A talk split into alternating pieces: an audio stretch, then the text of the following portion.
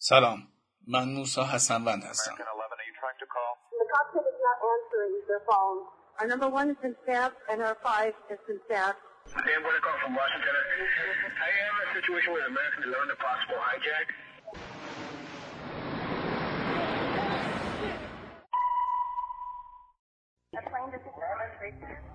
What?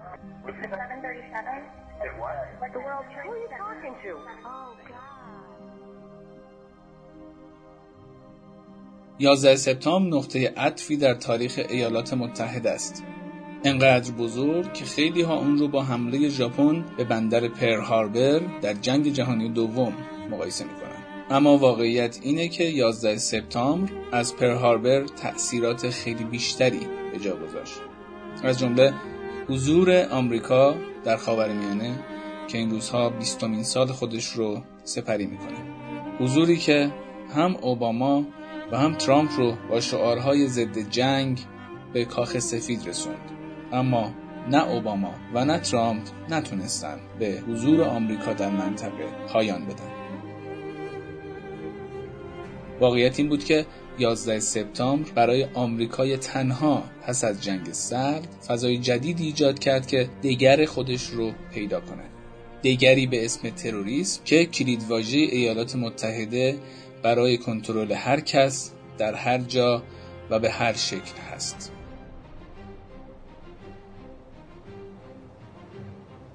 این کنترل به ایالات متحده اجازه میده جهان رو به سمتی که خودش میخواد هدایت کنه. فارغ از اینکه این حادثه واقعاً اتفاق افتاده یا یک تئوری توطئه است، واقعیت امروز آمریکای پس از یازده سپتامبر، آمریکایی که هویت خودش رو در جنگ با یک دشمن نامرئی و بدون جغرافیا پیدا کرده.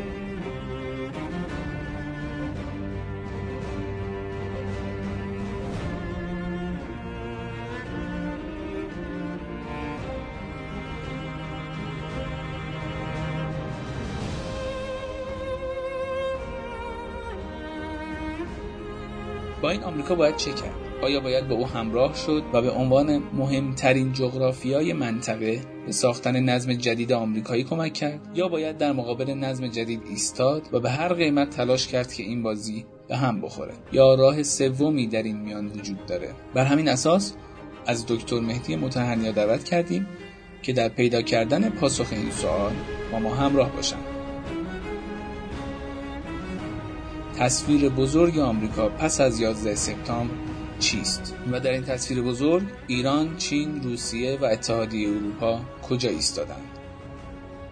آقای مطهرنیا معتقده شرکای استراتژیک آمریکا در دهه آینده کانادا، ژاپن، کره جنوبی، ایران و استرالیا هستند. من در گفتگوی زنده اینستاگرامی در پیج مردم سالاری آنلاین از مهدی مطهرنیا پرسیدم با آمریکای پس از یازده سپتامبر چه باید کرد؟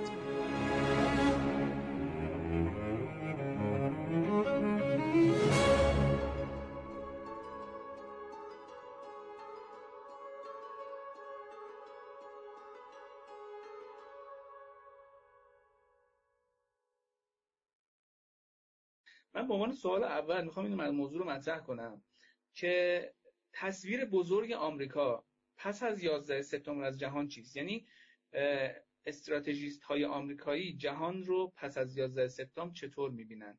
و آیا اون چیزی که تا به امروز تصور کردن بهش رسیدن یا خیر؟ ببینید یازده سپتامبر وقتی به وجود آمد در سال دو هزار و یک میلادی، زمینه هایی رو در سال هزار و نهصد و نود داشت. نگاه به ایالات متحده آمریکا در یازده سپتامبر محصول گذار در واقع ایالات متحده آمریکا از کودوار، جنگ سرد و ورودش به عرصه دوران گذار در نظام بین الملل برای ایجاد نظم نوین جهانی است. اگر نیک به دهه هزار و نهصد و نود بنگریم، دهه هزار و نهصد و نود دهه انتقال بحرین امنیتی ایالات متحده آمریکا از تحت در واقع داکترینی است که موجب فروپاشی اتحاد جماهیر شوروی سوسیالیستی شد، داکترین آزادسازی که برنهایم، نه مانهایم، توجه کنید فردی به نام برنهایم در یک کتاب سه جلدی سگانه‌های برنهایم نوشت و دکتری که تهدید نفوذ ایالات متحده آمریکا رو که متوجه آلمان و ژاپن بود، متوجه اتحاد جماهیر شوروی سوسیالیستی کرد. فروپاشی اتحاد جماهیر شوروی سوسیالیستی در هزار و نهصد و نود درست در یازده سپتامبر هزار و نهصد و نود مواجه شد با بیان نظم نوین جهانی توسط بوش اول. نظم نوین جهانی که بوش اول مطرح کرد بسیار جالبه، دارای پنج مؤلفه است. میگه دنیای آکنده از آزادی، مملو از عدالت، انباشته از رفاه، بدور از ترور. ببینید، بدور از ترور برای آقایی آمریکا بر جهان، آقایی آمریکا بر جهان. ببینید این پنج مؤلفه نمایانگر یک عصر جدید برای ایالات متحده آمریکاست. دوران پسا یازده سپتامبری که ما سخن می‌گیم بعد از جنگ سرد کلید زده شد و درست در یازده سپتامبر هزار و نهصد و نود با سخنرانی بوش نخست یا بوش پدر. همان زمان هانتینگتون یک مقاله می‌نویسه به نام فرسایش منافع ملی آمریکا. این رو در یک کتاب به نام سرچشمه‌های سیاست خارجی ایالات متحده آمریکا وزارت امور خارجه چاپ کرده. مقاله رو من دیدم و دیدم که یه ترجمه بسیار خوبی هم داره. در اونجا در فرسایش منافع ملی آمریکا جالب هستش که هانتینگتون از قول فردی به نام رابرت اینگستروم می‌نویسد که بدون شورای بودن آمریکا چه معنی داره. لذا عذر استراتژیک که بحثش رو پیش می‌کشه و همین عذر استراتژیک منتهی به تئوری برخورد تمدن‌ها میشه. در سال هزار و نهصد و نود و سه در سال هزار و نهصد و نود و پنج کنت تروریسم رو مطرح می‌کنه. تمام گزارش‌هایی که کنت به کنگره ایالات متحده آمریکا میده و از طرف دیگر به رئیس جمهور ایالات متحده آمریکا عرضه می‌کنه، درش تروریسم مطرح میشه به عنوان دشمن اصلی آمریکا. در سال فاصله سال هزار و نهصد و نود تا سال هزار و نهصد و نود و پنج این پنج ساله ما شاهد شکل‌گیری جهتگیری هستیم راجع به بنیادگرایی اسلامی. بدون دخترم هرگز، دلپاپورس و اینها ساخته میشه اما نمیگیره. به عنوان عذر استراتژیک جهان اسلام و کل جهان اسلام رو مجموعش رو با هم دیگه در هم تنید کنیم. نمیتوانن در برابر چند ایالات ایالات متحده آمریکا از نظر واقع گرایی سیاسی ایستادگی کنند. لذا امریکایی‌ها به دنبال یه عذر استراتژیکی بودن که برجسته‌تر کنند. بعد توی اینها ملت دولت‌ها یا کشور دولت کشورها نمیتونستن در برابر ایالات متحده آمریکا وزنی داشته باشند. لذا آمدن برخورد تمدن‌ها مطرح شد. تنت آمد مبارزه با تروریسم رو مطرح کرد و بعدش تو گزارش اقلیت از اسپلبرگ پروی امشن مطرح شد. یعنی دکترین امنیتی هشتم آمریکایی ها تحت عنوان پیش دستی و لذا ما باید این که تروریسم بشه دشمن اصلی ایالات متحده آمریکا. از طرف دیگر هم بتونه آمریکا پیش دستی رو به عنوان دکترین امنیتی هشتم خودش پیاده بکنه نیاز به یک واقعه بود. لذا تعبیری که رورتی فیلسوف آمریکایی راجع به یازده سپتامبر داره من میپذیرم که میگوید ضد واقعه و همیشه هم از همون تعبیر رورتی استفاده میکنم. این تعبیر از من نیست، از رورتیه و من باید کپی رایتش رو حفظ بکنم. رورتی میگه ضد واقعه یازده سپتامبر. ببینید یازده سپتامبر در فضای میان توطئه که بعضیا میگن مثل میسان اینها که خب یهودیت این کارو کرده میگن خود آمریکایی‌ها این کارو کردن، تئوری توهم توطئه‌ای که مطرحه و در یک فضای واقعیت بینیشه. یعنی منزلتون بین المنزلتین داره. من نمیتونم بهش بگم که این یک حادثه طبیعی بود یازده سپتامبر، از طرفی هم نمیتونم بگم توطئه بود، بلکه چیزی در فضای ما بین اینها صورت پذیرفت و ایالات متحده آمریکا از اون بهره مند شد تا بتواند پرویمشن رو پیاده سازی کنه و جهان پس آمریکا را برای شکل دادن به نظم آینده جهانی متن نظر ایالات متحده آمریکا بهش چی بده؟ معنا ببخشه.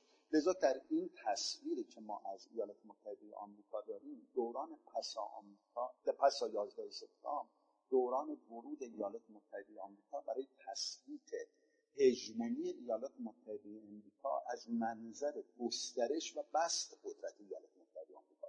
نه اینکه بگویم ایالات متحده آمریکا یک هژمون نیست. در همون زمان هم ایالات متحده آمریکا به واقع یک هژمونه. بپذیریم که آمریکا بزرگترین قدرت جهانی است و تبدیل به یک هژمون از نظر اقتصادی و سیاسی شده و می‌خواهد این هژمونی رو بسط و گسترش بده. بعد از آن که توانست اروپا و شرق اروپا رو فتح کنه، وارد آسیا بشه و با ورودش به آسیا زمینه‌ساز و زمینه‌پرور گسترش قدرت بشه، یعنی کسب پرستیژ بیشتر. دوران پسا در واقع یازده سپتامبر دوران ورود آمریکا به قدرت پرستیژی آمریکاست که می‌خواهد اون قدرت و اون قدرت رو بیشتر و بهتر بتونه به نمایش بذاره و اون رو بسط و گسترش بده. لذا ایالات متحده آمریکا در این مسیر در سال مثلا دو هزار و شش با توجه به تلاش جان جی هامر در مؤسسه سی آی اس آی زمین ساز بسط و گسترش قدرت آمریکا در قالب قدرت هوشمندتر آمریکایی شد و قدرت هوشمندتر آمریکایی که در سال دو هزار و شش توسط جوزف نای دموکرات و آرمیتاژ جمهوری‌خواه رهبری شد، منتهی به مقاومت باراک حسین اوباما شد که باراک حسین اوباما در واقع ادامه دهنده راه بوش اول از منظر من دان خوانده میشه و ترامپ بوش پدر راه اوباما بوش نه بوش پسر بوش پسر بوش دوم بوش دوم تأسیس این بسط هژمونیک را داشت. بوش اوباما تحکیم اون رو به عهده گرفت و ترامپ تثبیت اون رو. این ستا با هم سیاست‌هاشون متفاوته و مطالبشون با هم دیگه بسیار بسیار فرق میکنه، این رو باید بپذیریم. ولی در این حال در چارچوب فراحسی اینها به دنبال کسب پرستیژ بیشتر و گسترش این هژمونی از اروپا به آسیا و تثبیت قدرت هژمونیک آمریکا در عرصه جهانی و بین المللی هستند. لذا دوران پسا یازده سپتامبر به باور من دوران این گسترش هژمونی و تثبیت بین المللی هژمونی ایالات متحده آمریکا است که هنوز هم پایان نپذیرفته و سناریوهای شایسته و سناریوی بایسته خودش رو آمریکایی‌ها در این زمینه دنبال می‌کنن که اگر فرصتی بود من توضیح خواهم داد که این سناریوها چه چیزهایی هست و آمریکایی‌ها چگونه آن رو دنبال می‌کنن. بحثی که شما مطرح کردین بست گسترش و بست قدرت ایالات متحده در شرق هست، یعنی در آسیا هست. ایالات متحده برای بست قدرتش در آسیا یک مانع بسیار بزرگ داره به اسم چین و موانعی داره که اینا زنجیروار به هم وصلن. یعنی شاید مسئله اصلی آمریکا امروز ایران نباشه، ولی احتمالاً همونطور که ما تو بحث‌های قبلی هم با هم سر کلاس حتما من خدمتتون بودم بحث می‌کردیم، تا مسئله ایران رو حل نکنه مسئله چین رو نخواهد توانست که حل کنه. از یک سمت دیگه ما ما روسیه رو هم داریم و اتحادیه اروپایی که حالا یک مقداری مستقل‌تر سعی می‌کنه بازی کنه، مخصوصا به رهبری آلمان یک مقدار سعی می‌کنه مستقل‌تر بازی کنه. این فضای چند فاکتوری و چند بازیگری رو شما چطور می‌بینید؟ چطور آمریکا میتونه اون نظم جهانی که خودش دلش میخواد به عنوان هژمون رو توی این تعداد بازیگرها پیاده کنه و در واقع با همه اینها یک نوع بازی انجام که مانع من عرض کردم من مانع نمیدانم، من چالش میدانم. اول چالش رو تعریف کنم از دیدگاه خودم. چالش یا چالش در واقع وضعیتی است که در اون ما توامان فرصت و تهدید رو داریم. درست شد؟ مثلا من بخوام قشنگ چالش رو تعریف بکنم، هواپیما هواپیما دو چیز نمیذاره هواپیما از زمین بلند شه. یکی در واقع جاذبه است، یکی هوایی که رو در میشه. سیستمی که موجب میشه هواپیما پرواز کنه استفاده از هوا یا باد یا هر آنچه که اسم میذاریم از این جهت با چیه؟ در واقع برای موفقیت و پیروزی بر چی؟ بر جاذبه زمین. لذا اون کسی که طراحی هواپیما رو کرده و خلبان آموزشی که دیده به وسیله افزارمندی هایی که داره داره از باد کمک میگیره که بر جاذبه فائق. لذا آنچه که تحت عنوان مانع چین میخوانند چه در درون کشور ما چه در بیرون، حتی اون کسایی که در ایالات متحده آمریکا و در هاروارد مثل استنبال صحبت میکنن، اینها اینها یا این رو درست متوجه نیستن یا این که میخواهن با بزرگنمایی چین به دستگاه سیاست خارجی کشور خودشون کمک کنن و ما رو هم و بعضی از تحمیلگران ما رو هم در این دام قرار میدن، چون بزرگنمایی چین مورد نیاز ایالات متحده آمریکاست یا بزرگنمایی ایران. من اون کلاس هام گفتم بارها، تو هارتلند رینلند بزرگم که سر کلاس به شما درس میدادم عرض کردم، اولیت استراتژیک ایالات متحده آمریکا ایران و اولویت استراتژیکش چینه، متوجهین؟ و لذا اولیت و اولویت رو من همیشه از هم جدا میکنم. اولیت در واقع در برگیرنده استلزامات ابزاری برای رسیدن به هدف قایی، یعنی همان اولویت. پس اولیت ایرانه و فلات ایران در واقع، نه خود ایران به تنهایی، و اولویت رو چین در بر میگیره. چون من دهه هزار و سیصد و هشتاد این رو گفتم، سال هزار و سیصصد و هفتاد و نه هارتلند رینلند بزرگ رو چون برای اولین بار بیان کردم و آرام آرام آوردم در صحنه مصاحبه ها و نوشته های خودم، از همون سال شروع کردم این رو گفتم. آمریکایی ها در تئوری جنگ نامتعادل این رو مطرح میکنن، نه نامتقارن. این که ما مثلا من ایران در با این قدرت تعریف شدم تهدید نامتقارن ایالات متحده آمریکا بشیم، استراتژیان هایی که استراتژی رو واقعا میدونن این رو میتونن ثابت کنن که شدنی نیست. حالا حرف زیاد زده میشه، حرف هم که خب بالاخره کنتور نداره چه، ولی از منظر استراتژیک اونها میدونن ما تهدید نامتقارن نیستیم، ولی به نام نامتقارن ما را در تئوری جنگ نامتعادل قرار میدن.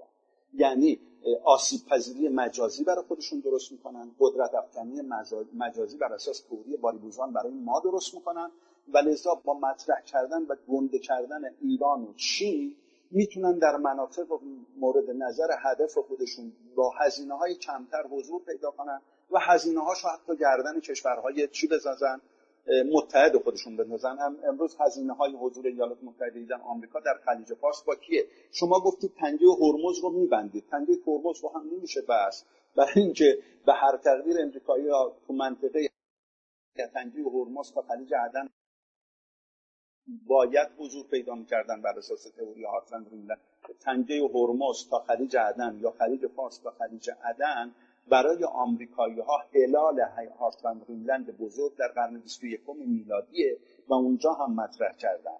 ولذا بعد از یازده سپتامبر آمریکایی‌ها هدف گذاری کردن که در اینجا حضور داشته باشن و شرکای استراتژیکشون رو بازتعریف کنن. الان آلمان و فرانسه که شما میدید و انگلیس شرکای استراتژیک و حیاتی ایالات متحده آمریکا در قرن بیست و یکم نیستن. من سر کلاس‌ها به شماها گفتم، اگر یادتون باشه اون زمانم که قبول نمی‌کرد، همه میگفتن این چه حرفیه. من میگفتم استرالیا، میگم استرالیا از این ور بشورم، کانادا، ژاپن، کره و ایران و استرالیا پنج شریک استراتژیک آمریکا در قرن بیست و یکم میلادی هستند. لذا در مصاحبه هم گفتم آمریکا و ایران در دهه آینده شریک استراتژیک خواهند بود و آمریکایی‌ها به دنبال این معنا هستند و می‌خواهند از ایران به عنوان ژاپن آسیای جنوب غربی استفاده بکنند و پایگاه اصلی در بین این پنج متحد استراتژیک به بیان دیگر ایران خواهد بود و به باور من امریک... همین هستش که موجب میشه روس‌ها و چینی‌هایی که شما داری میگی ولکم نیستن، چالش خواهند بود. اونها میدونن که اگر مسائل ایران و آمریکا حل بشه و این حالت به وجود بیاد و این پایگاه اصلی بشه، ایران به یکی از قدرت‌های بزرگ بین‌المللی تبدیل خواهد شد که در برابر روس و چین خواهد ایستاد و اگر احیانا هندم به اینها پیوند بخوره دیگه کار تمام خواهد بود. و اون سناریوی دوم، یعنی رو در سوم در واقع بایست سناریوهای شایسته سه تا سناریوی اصلی رو نام ببریم، حالا چهارمی هم وجود داره که من زیاد کمتر راجعش فعلا صحبت میکنم به دلایلی، سناریوی سوم شایسته در واقع در برگیرنده رودررویی دو نظام سرمایه‌داری منعطف هست که یک طرفش چین پرچمداریشو داره به نام سرمایه‌داری اقتدارگرا و یک طرف هم آمریکا پرچمداری داره به عنوان سرمایه‌داری دموکراتیک لذا اون زمان این باور نبود، ولی الان میبینید همون حالت پیش آمد. آمریکایی‌ها تو خلیج فارس حضور پیدا کردن، از این بحث‌ها استفاده کردن، با بزرگنمایی قدرت ایران، ایران هراسی و بعدش هم در بعد بین‌المللی اسلام هراسی رو در سایه یازده سپتامبر به وجود آوردن و این استفاده شد. تئوری جنگ نامتعادل رو هم من کشیدم توی پستام، خود همین چیز اگر بگردید صفحه اینستاگرام هم یه توضیح مختصری هست با عکسی که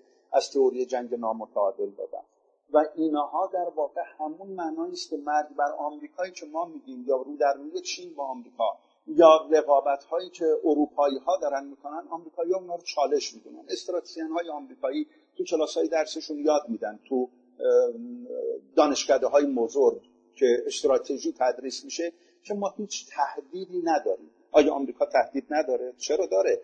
ولی یاد میدن که چگونه تهدیدها رو تبدیل به فرصت کنید، چطور تهدیدهای موجود در چالش‌ها رو تبدیل به فرصت کنید و از فرصت‌های منتوی و پنهان در چالش‌ها استفاده بکنید تا اونها رو تبدیل بکنید به فرصت‌های انباشته شده و داشته‌های فراوانی که می‌تواند زمینه‌ساز و زمینه‌پرور ایجاد فضایی بشود که ایالات متحده آمریکا بیشترین بهره‌ها رو ازش ببره. آمریکایی‌ها همین کار کردن در واقع. و اگر میگیم این کارو کردن، نه اینکه آمریکا بزرگه، برای اینکه ما نمیخوایم اینها رو باور کنیم و اینها رو در رفتارشناسی بیهیویر پالیسی متوجه آمریکایی ها ادراج کنیم و با دانایی نسبت به اونها بتونیم برنامه ریزی کنیم. یه تصویری برای خودمون ترسیم میکنیم، هر چیزی رو در قالب اون تفسیری که خودمون داریم توجیه میکنیم.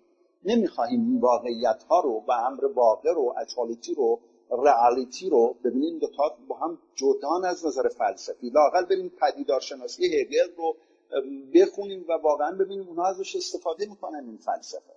حتی استراتژیان هاشون، هر استراتژیانی که فلسفه رو درستی نخونده باشه کمیتش به قول من لنگه. من اگر میخوام استراتژی استراتژیان باشم، آینده اندیش باشم، باید فلسفه رو بخونم. فلسفه غرب رو نمیگم یک فیلسوف باشم، ولی گزاره‌های فلسفی رو بفهمم، اونها استفاده میکنن. شما اگر انسان حیوان ناطق ارسطو رو نفهمی، هدف وسیله رو توجیه میکنه، ماکیاول رو نمیفهمی، و اگر هدف وسیله توجیه میکنه ماکیاول رو نفهمی، بی تردید اصالت نفع جرمی بنتام رو نخواهی فهمید. فهمید ممکنه دانش داشته باشه، اونها رو تکرار کنی و به قول من تغور کنی، ولی فهم نسبت به اون و ادراک نسبت به اون پیدا نکردی و نمیتونی کجا ازش استفاده میشه در حوزه استراتژیک. این معنا رو باید متوجه باشی. آی دکتر، من میخواستم سوال بپرسم، ولی شما یه سری مفاهیم استفاده میکنید که این مفاهیم برای من آشناست، سر کلاس شما بودم، ولی خب این مفاهیم برای بیننده های ما شاید آشنا نباشه. یک، تفاوت جنگ نامتقارن و نامتعادل رو اگه ممکنه خیلی کوتاه توضیح بدین. Saddam Hussein and his sons must leave Iraq within forty-eight hours. Their refusal to do so will result in military conflict, commenced at a time of our choosing. For their own safety, all foreign nationals, including journalists and inspectors, should leave Iraq immediately. در جنگ نامتقارن یک کش... یک قدرت متوسط یا ضعیف با عملیات شریکی، حالا ساده‌شو میگم ها، ببینید اینجا وقت نیست و فرصت نیست، میتواند به قدرت یا ابرقدرتی ضربه‌های سهمگین وارد کنه. درست شد؟ خب اونجا شما میتوانید تهدیدی برای یک قدرت بزرگ در صحنه واقعیت عملیات تقابلی باشه، ولی وقتی یک قدرت کوچیک، من یک دایره کوچیک میخوام، حتی کوچیکتر از این دایره‌ای که هست، در برابر یک قدرت بزرگ میخواد به این حمله بکنه، آیا این قد... افکار عمومی میپذیره که این قدرت بزرگ به این دایره کوچیک، حالا این دایره وسط این دایره رو در نظر بگیرید، حمله بکنه؟ میپذیره افکار عمومی؟ مثلا تو جامعه دموکراتی مثل ایالات متحده آمریکا که مردم یک سنتی که در واقع مالیات میدن محاسبه میکنن و در انتخابات پدر پدر سوخته کاندیدای ریاست جمهوری رو در میارن، نمیشه. لذا در جنگ نامتعادل سعی میکنه از نظیر عملیات رسانه‌ای از این ای اگر این ابرقدرت باشه، از این قدرت متوسط یه قدرت چی بسازه؟ یه ویترین بسازه. ای یعنی ایالات متحده آمریکا میخواد برای به عراق کوچیک، دایره رو خیلی کوچیک کنه، حمله بکنه. افکار عمومی نمیپذیره. پس این ای اگر بخواهد به بی حمله بکنه نمیتواند، باید عملیات رسانه‌ای انجام بده، اینو تبدیل کنه به بیپری، یعنی قدرت افکنی چی به وجود بیاره؟ مجازی به وجود بیاره و با یک قدرت افکنی مجازی که به وجود میآورد ای خودش رو در درون کوچک نشون بده، یعنی تهدید پذیر نشه. بین آمریکا صورت گرفت مثلا بین اون ای بزرگ صورت میگیره و این بیه بیه کوچیک، ولی آنچه که جهان تصور میکنه این است که این جنگ بین اون ای ضعیف شده با بیپرین قدرتمند قدرت یافته صورت میپذیره و حمله ای بر بیپرین رو توجیه پذیر میکنه. خب شما این میشه توری جنگ نامتعادل، نامتعادله ولی به گونه این رو متعادل در نزد افکار عمومی نشان میده که این برخورد توجیه پذیر بشه. امروز شما داری خودت رو به عنوان تهدید ایالات متحده آمریکا نشان میدی، این رو قدرت خودت رو هم به نمایش میذاری، برجسته میکنی، میگی من در برابر آمریکا ایستادم، آمریکا قدرتی است که در حال افول هست، من کاخ سفید رو حسینیه میکنم، اون رو اله میکنم، بله میکنم، اون فوراً رو برم داره هایلایت میکنم. با هایلایت کردن شما دارین یا کمک میکنید. این معنا وجود داره و ایالات متحده امریکا از این بهره میبره. مطلب بعدی که میخواستم توضیح بدین برای بینندگان، هارتلند بزرگ کوتاه لطفاً. ببین هارتلند رینلند بزرگ من میگویم از شمال غربی آفریقا تا چین تا تبت هارتلند بزرگ، کمربند قدرت در در روی زمین شه. هارتلند هارتلند نو که خاورمیانه عربی تا جنوب عراق درست شد، فلات ایران میشه هارتلند مرکزی و هارتلند شرقی که میشه تبت، میشه هارتلند نو، میانی میشه نو هارتلند و هارتلند اولیا میشه تبت. این سه قسمت اولیت استراتژیک ایالات متحده آمریکا تسلط بر نو هارتلند، ولی اولویتش تسلط بر هارتلند اولیاست.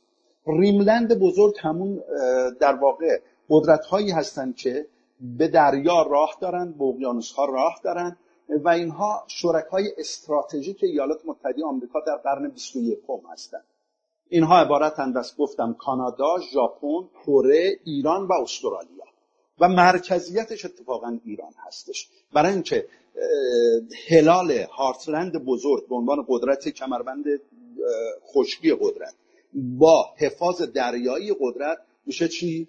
بین خلیج فارس و خلیج عدن. اینو بهش میگم من هلال هارتلند. البته هلال هارتلند رو میدونیم، هم اسپایکمن ریملند رو مطرح کرد و میدونید که این یه در استراتژی و جو استراتژی منطقی است که من ازش استفاده کردم از همان ادبیات برای بیان نظریه هارتلند ریملند بزرگ در قرن بیست و یکم میلادی. امریکایی ها به دنبال آن هستند که ابرقدرتی قرن بیستمشون رو در قرن بیست و یکم استمرار ببخشن. قرن بیست و یکم نمیتوانه مانند قرن بیستم باشه و امریکایی ها این رو میدونن، تغییر و تحولات هست. امروز امریکا یک هژمونه و وارد انقلاب صنعتی پنجم شده. امریکایی ها دیگه دنبال فورد و ماشین و نمیدونم اینها نیستن، اگرچه ترامپ داره الان میره توی ایالتی میگه من ماشین سازی رو راه میندازم، فعلا توی این کرونا به دنبال جذب رأیه، ولی آمریکایی ها دارن وارد منطق هوش مصنوعی میشن و زمینه‌های گذر از حتی اون چیزی که من بوی بلورین نامیدم به فلک آبگینه، سگانه‌هایی که مطرح کردم برای شما مشاهده کلا اتاق شیشه‌ای، بوی بلورین و فلک آبگینه، دیگه دارن از آماده میشن از بوی بلورین هم بگذرن و وارد فلک آبگینه بشن و اینها واقعیت‌هایی است که نمیشه نادیده گرفت. اینها اول در قالب فیلم‌ها حرف میزنن، بعدش در همین‌ها رو عملیاتی میکنن. اگه ژولور در قالب فیلم نبود، من بعضی موقع این چیزا رو مطرح میکنم، یه خبرنگاری در یکی از این چیزا خودش بعداً به من گفت می‌خواستم ذهن شما رو برهم بریزم.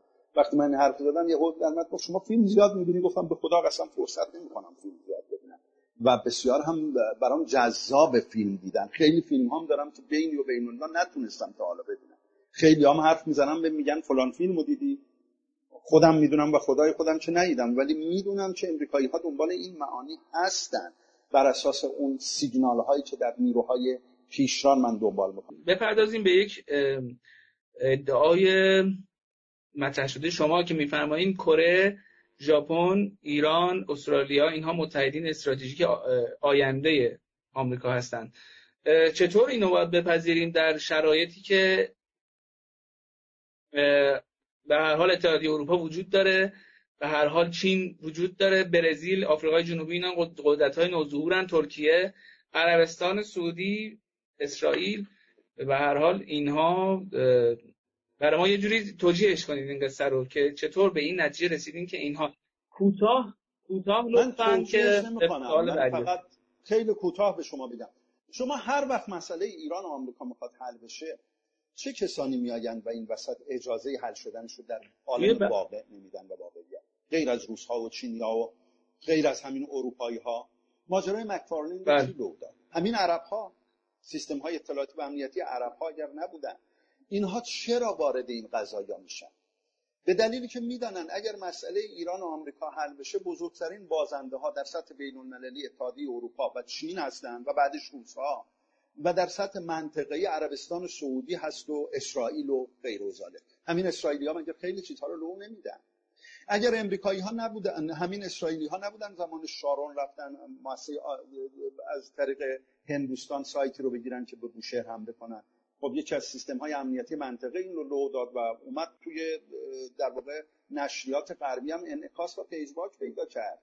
ببینین اونها نمی‌خواهند این مسئله حل بشه و با حل شدن این مسئله بازنده اصلی من به شما بگم در نظام بین‌الملل بازیگران اصلی مثل چین و اتحادیه اروپا هستند و در منطقه اتفاقاً همونهایی که شما ازشون نام بردید. همه ادله هم نشون میده و آیندهم بیشتر از این نشون خواهد داد که اینا بهشون برام. من گفتم آمریکا میخواهد، آمریکا این رو دنبال میکنه. نمیگم آمریکا هم هر چی میخواهد همان میشه، نیست.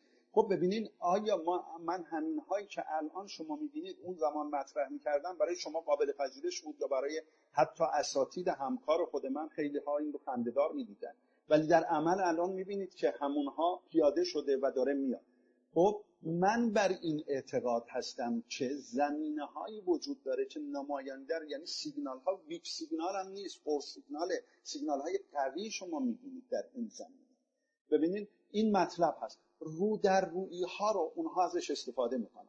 بزرگترین کسانی که از نظر همگرایی ژئوپلیتیک و ژئواستراتژیک میتوانند در جهان همگراییشون ایجاد در واقع مانع حتی نه چالش برای چین برای اروپای متحد در نظم آینده جهانی بشه واشنگتن و تهران.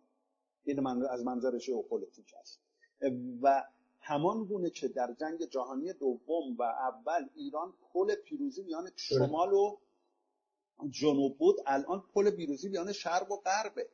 ایران در بافت موقعیتی قرار داره. ببینید بافت موقعیتی، context or situation، در یک بافت موقعیتی از نظر جغرافیای زمانی و مکانی وجود داره که استفاده از همین زمینی که من پاروش میکوبم بالاترین میزان قدرت رو میتونه به ایران بده، به گونه ای که هم از اروپای متحد، هم از چین، هم از روس‌ها، هم از امریکا چی بگیره؟ امتیاز بگیره و در این بازی موفق باشه با استفاده از این ژئوپلیتیک و ژئواستراتژی. ولی ما الان جوری شدیم که هزینه‌های جنگ سرد، کلدوار با چین و اروپای متحد رو با آمریکا چی میپردازه؟ ما حتی هزینه‌های عینیش هم ما داریم میپردازیم و تحریم‌هایی که باید متوجه اونها باشه ما داریم تحمل می‌کنیم و ارزش پول ملی ما الان امروز در آستانه بیست و شش خورده‌ای در قرار میگیره، دلار در برابر ریال. خب ببینید این واقعا چه چیزی رو نشون میده؟ این هستش که ما نیازمند یک واقعیت. ببینید من گفتم امر واقع و واقعیت و حقیقت رو ما باید درست، من همین گفتم برید پدیدارشناسی هگل رو بخونید. من هگل رو سر تا سر نمیپذیرم ها، ولی شما میدونید من از اندیشمندان و فلاسفه و نویسندگان گوناگون مطالبی رو میگیرم بر مبنای یک نئولوژیست یا نوواژف آفرین برای خودم یک تنظیم فکری و مکانیزم فکری خاص خودم رو دارم، ولی از اونها استفاده میکنم. من که همه چیز رو همگان دانن، همگان هم هنوز از مادر زاده نشدن. ما نوزده دقیقه دیگه وقت داریم و من یک سوال مهم دارم که فکر میکنم که شاید آخرین سوال بشه، یک سوال بزرگیه و سوال من اینه که با آمریکای پس از یازده سپتامبر که همه این مشخصاتی که شما میگین و همه این سناریوهایی که شما میفرمایین رو داره چه باید کرد؟ آیا باید در بازی با او همراه شد و به عنوان مهمترین جغرافیای سیاسی منطقه به ساختن نظم جدید آمریکا کمک، یا اینکه نه، باید در مقابل این نظم جدید ایستاد، هزینه هاش رو هم پرداخت کرد و یک نظم جدید دیگر ایجاد کرد؟ شما هم می‌فرمایید که ایران مهمترین جغرافیای موجود هست، من حالا میگم در سطح منطقه. یا راه سومی وجود داره یا راه چهارمی وجود داره. موسی جان ببینید، من با اصلا نفس این نوع پرسش‌ها مشکل دارم، یعنی با ادبیاتش. ادبیات اینه که ما منفعلیم و باید ببینیم مثلا آمریکایی‌ها و چینی‌ها و اروپایی‌هاش، درسته؟ میگی راجع به این نظمی که آمریکایی‌ها می‌خوان یا تقابل اینها، نه توها، ببین اصلا لوگوسنتریکالیم. نه نه نه نه نه نه سوال من اینه که باید ما چه کنیم تو این بازی؟ آمریکا رو که فهمیدیم میخواد چه کنه. خیلی خوب، ببین ببین من اصلا کاری، ببین اون بازی اون بازی شناخت جامعه محیطه، درسته؟ وقتی من میگم آمریکایی‌ها میخوان چه کنن، اروپایی‌ها میخوان چه کنن، روس‌ها میخوان چیکار کنن، چینی‌ها، ببین اوکراین رو ببین، کریمه رو ببین، امریکا گذاشت توی سبد اتحادیه اروپا و روس‌ها که اینها به هم پیوند نخورن. سوریه رو هم خواهد گذاشت، عراق رو هم، الان لبنان رو داره میذاره.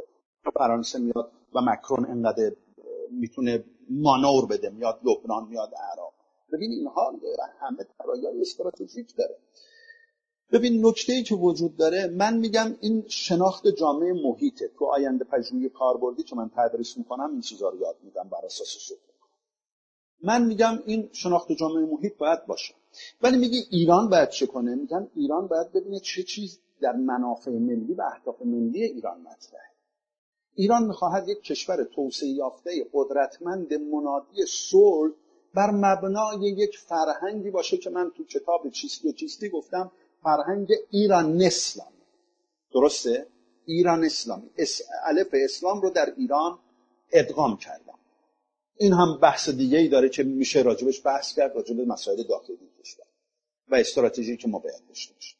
اما نکته من اینجاست که ما ببینیم هدفمون چیه. ما اگر این ایران رو میخوایم، ایرانی که توسعه یافته باشه، متکی بر فرهنگ ایران اسلامی باشه، اولیت ما ایرانیتمون، اولویتمون اسلامیتمون به معنای اصیلش، نه به معنایی که الان تو عمل میبینیم و از ارتشا و اختلاس و اینها در میاد، نه اون چیزی که اصالت واقعا نه تنها معنی بلکه تعریف عملیاتی هم داره.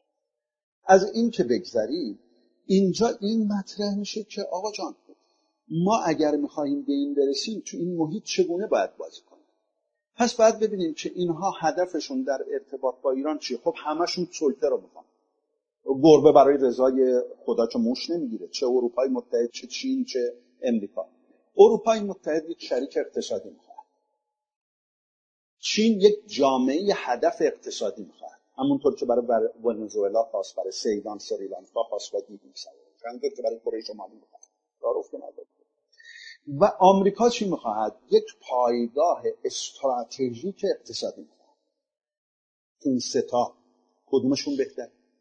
اونی که شما رو شریک اقتصادی محسوب میخواد که بازار اقتصادی بشی، یا اون که مثلا میخواد بازار اقتصادی بشی نه شریک اقتصادی که چینه و در واقع پل عبور به اروپا بشی، همونطور که انگلیس ها برای ایران زمان جنگ جهانی دوم میخواستن یا روس ها میخواستن و اون ماجراهایی که پیش آمد در تاریخ ایران و ماجرای آذربایجان و اون مسائلی که هست.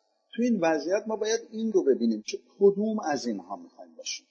امریکایی ها و اروپای متحد و چین همشون به دنبال منافع خودشون، ما هم به دنبال اهداف و منافع خودمون باشیم و ببینیم که با کدام یک از اینها بهتر میتوانیم کار بکنیم. اگر چینی ها نمیخواهن پل پیروزی ما باشیم بر اتحادیه اروپا و ایالات متحده، آمریکایی ها میخواهن پل پیروزی ما باشیم بر چین و اتحادیه اروپا، اتحادیه اروپا میخواهد ما پل پیروزی باشیم بر آمریکا و چین. همه این رقابت ها جدی است. در عین حال میان اروپای متحد و ایالات متحده آمریکا در عین رقابت همکاری توأمانی وجود دارد و آمریکایی ها میخواهند که از این بهره ببرند. الان مسئله‌ای که بین جو بایدن و ترامپ هست در همینجا ظهور پیدا می‌کنه. جو بایدن از جهت خطرناک‌تره، برای اینکه اگر او بیاید اروپای متحد بیشتر همراه و همگام با ایالات متحده آمریکا در این زمینه در واقع. حالا باید اینها رو تو نظام جامعه شناختمون که در آینده اندیشی کاربردی من بهش خیلی تاکید دارم، چیزی که شبیه به دیدبانی در نظامیگری است. البته اون نیست، ولی خب این اصطلاح رو از نظامیگری وارد این حوزه استراتژیک شده. بلکه باید این نکته رو مورد توجه قرار بدیم. من فکر می‌کنم که در این زمینه ما به هدر یک نوع تجزیه نظر داشته باشیم و با ادراک عمیق محیط بازی بین اینها وارد عمل بشیم. هندسه جهانی قدرت در آینده سطح نخستش در این بازی، سطح دوم سومش به ما میرسه. ما در لایه دوم سوم اگر بعد بازی کنیم ممکن خیلی از امتیازات رو در آینده از دست. پس شما معتقدید که ما باید با شناخت بازی کنیم. من سوال من جواب خیلی سرراست که بریم مذاکره کنیم یا نه مثل همه چیزا نمیخوام. نه نه من مشخصه. ببین شما از آنچه که من گفتم چی دریافت میکنید؟ من میگم آمریکا میخواهد یک پایه کدومش بهتره. خب مسلسله اون چیزی که آمریکا برای نه اینکه آمریکا به فکر ما باشه. ببینید آمریکا به فکر قدرت نیویورک در واشنگتن دی سی اون رو دنبال میکنه. ببینید قدرت نیویورک در واشنگتن اگر آمریکا به بازه قدرتی موجود در نیویورک همه اسباب اساسی‌اش رو جمع میکنه میره بورکینافاسو. مثال میزنم چون براش موتن مطرح نیست. برای سرمایه‌داری جهانی همونطور که از بریتانیا اسباب اساسی‌اش رو جمع کرد رفتش واشنگتن و نیویورک. همون گونه که از اسپانیا و پرتغال جمع کرد رفت بریتانیا. براش مسئله نداره که بریم در من من من کامنت من کامنت من کامنت ها رو باز کردم. کامنت ها رو باز کردم که اگر دوستان سوالی دارن بپرسن.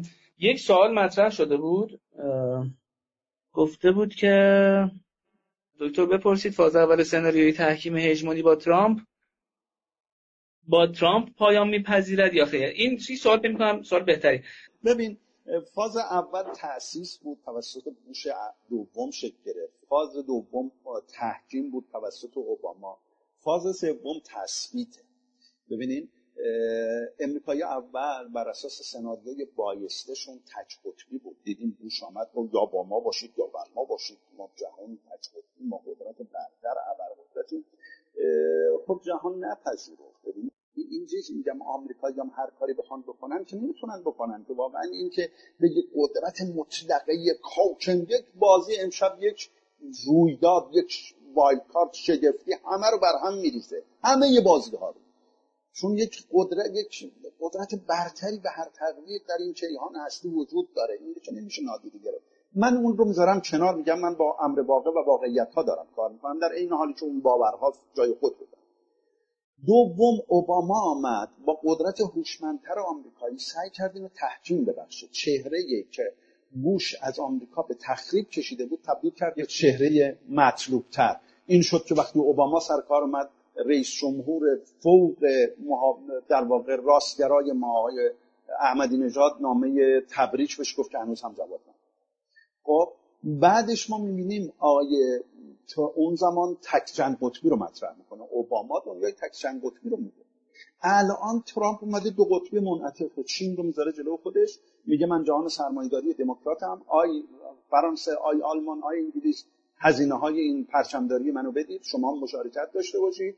آی چین تو میخوای بر ضد من عمل کنی، تو بیا تو میدون، همدیگه رو تکمیل می‌کنیم.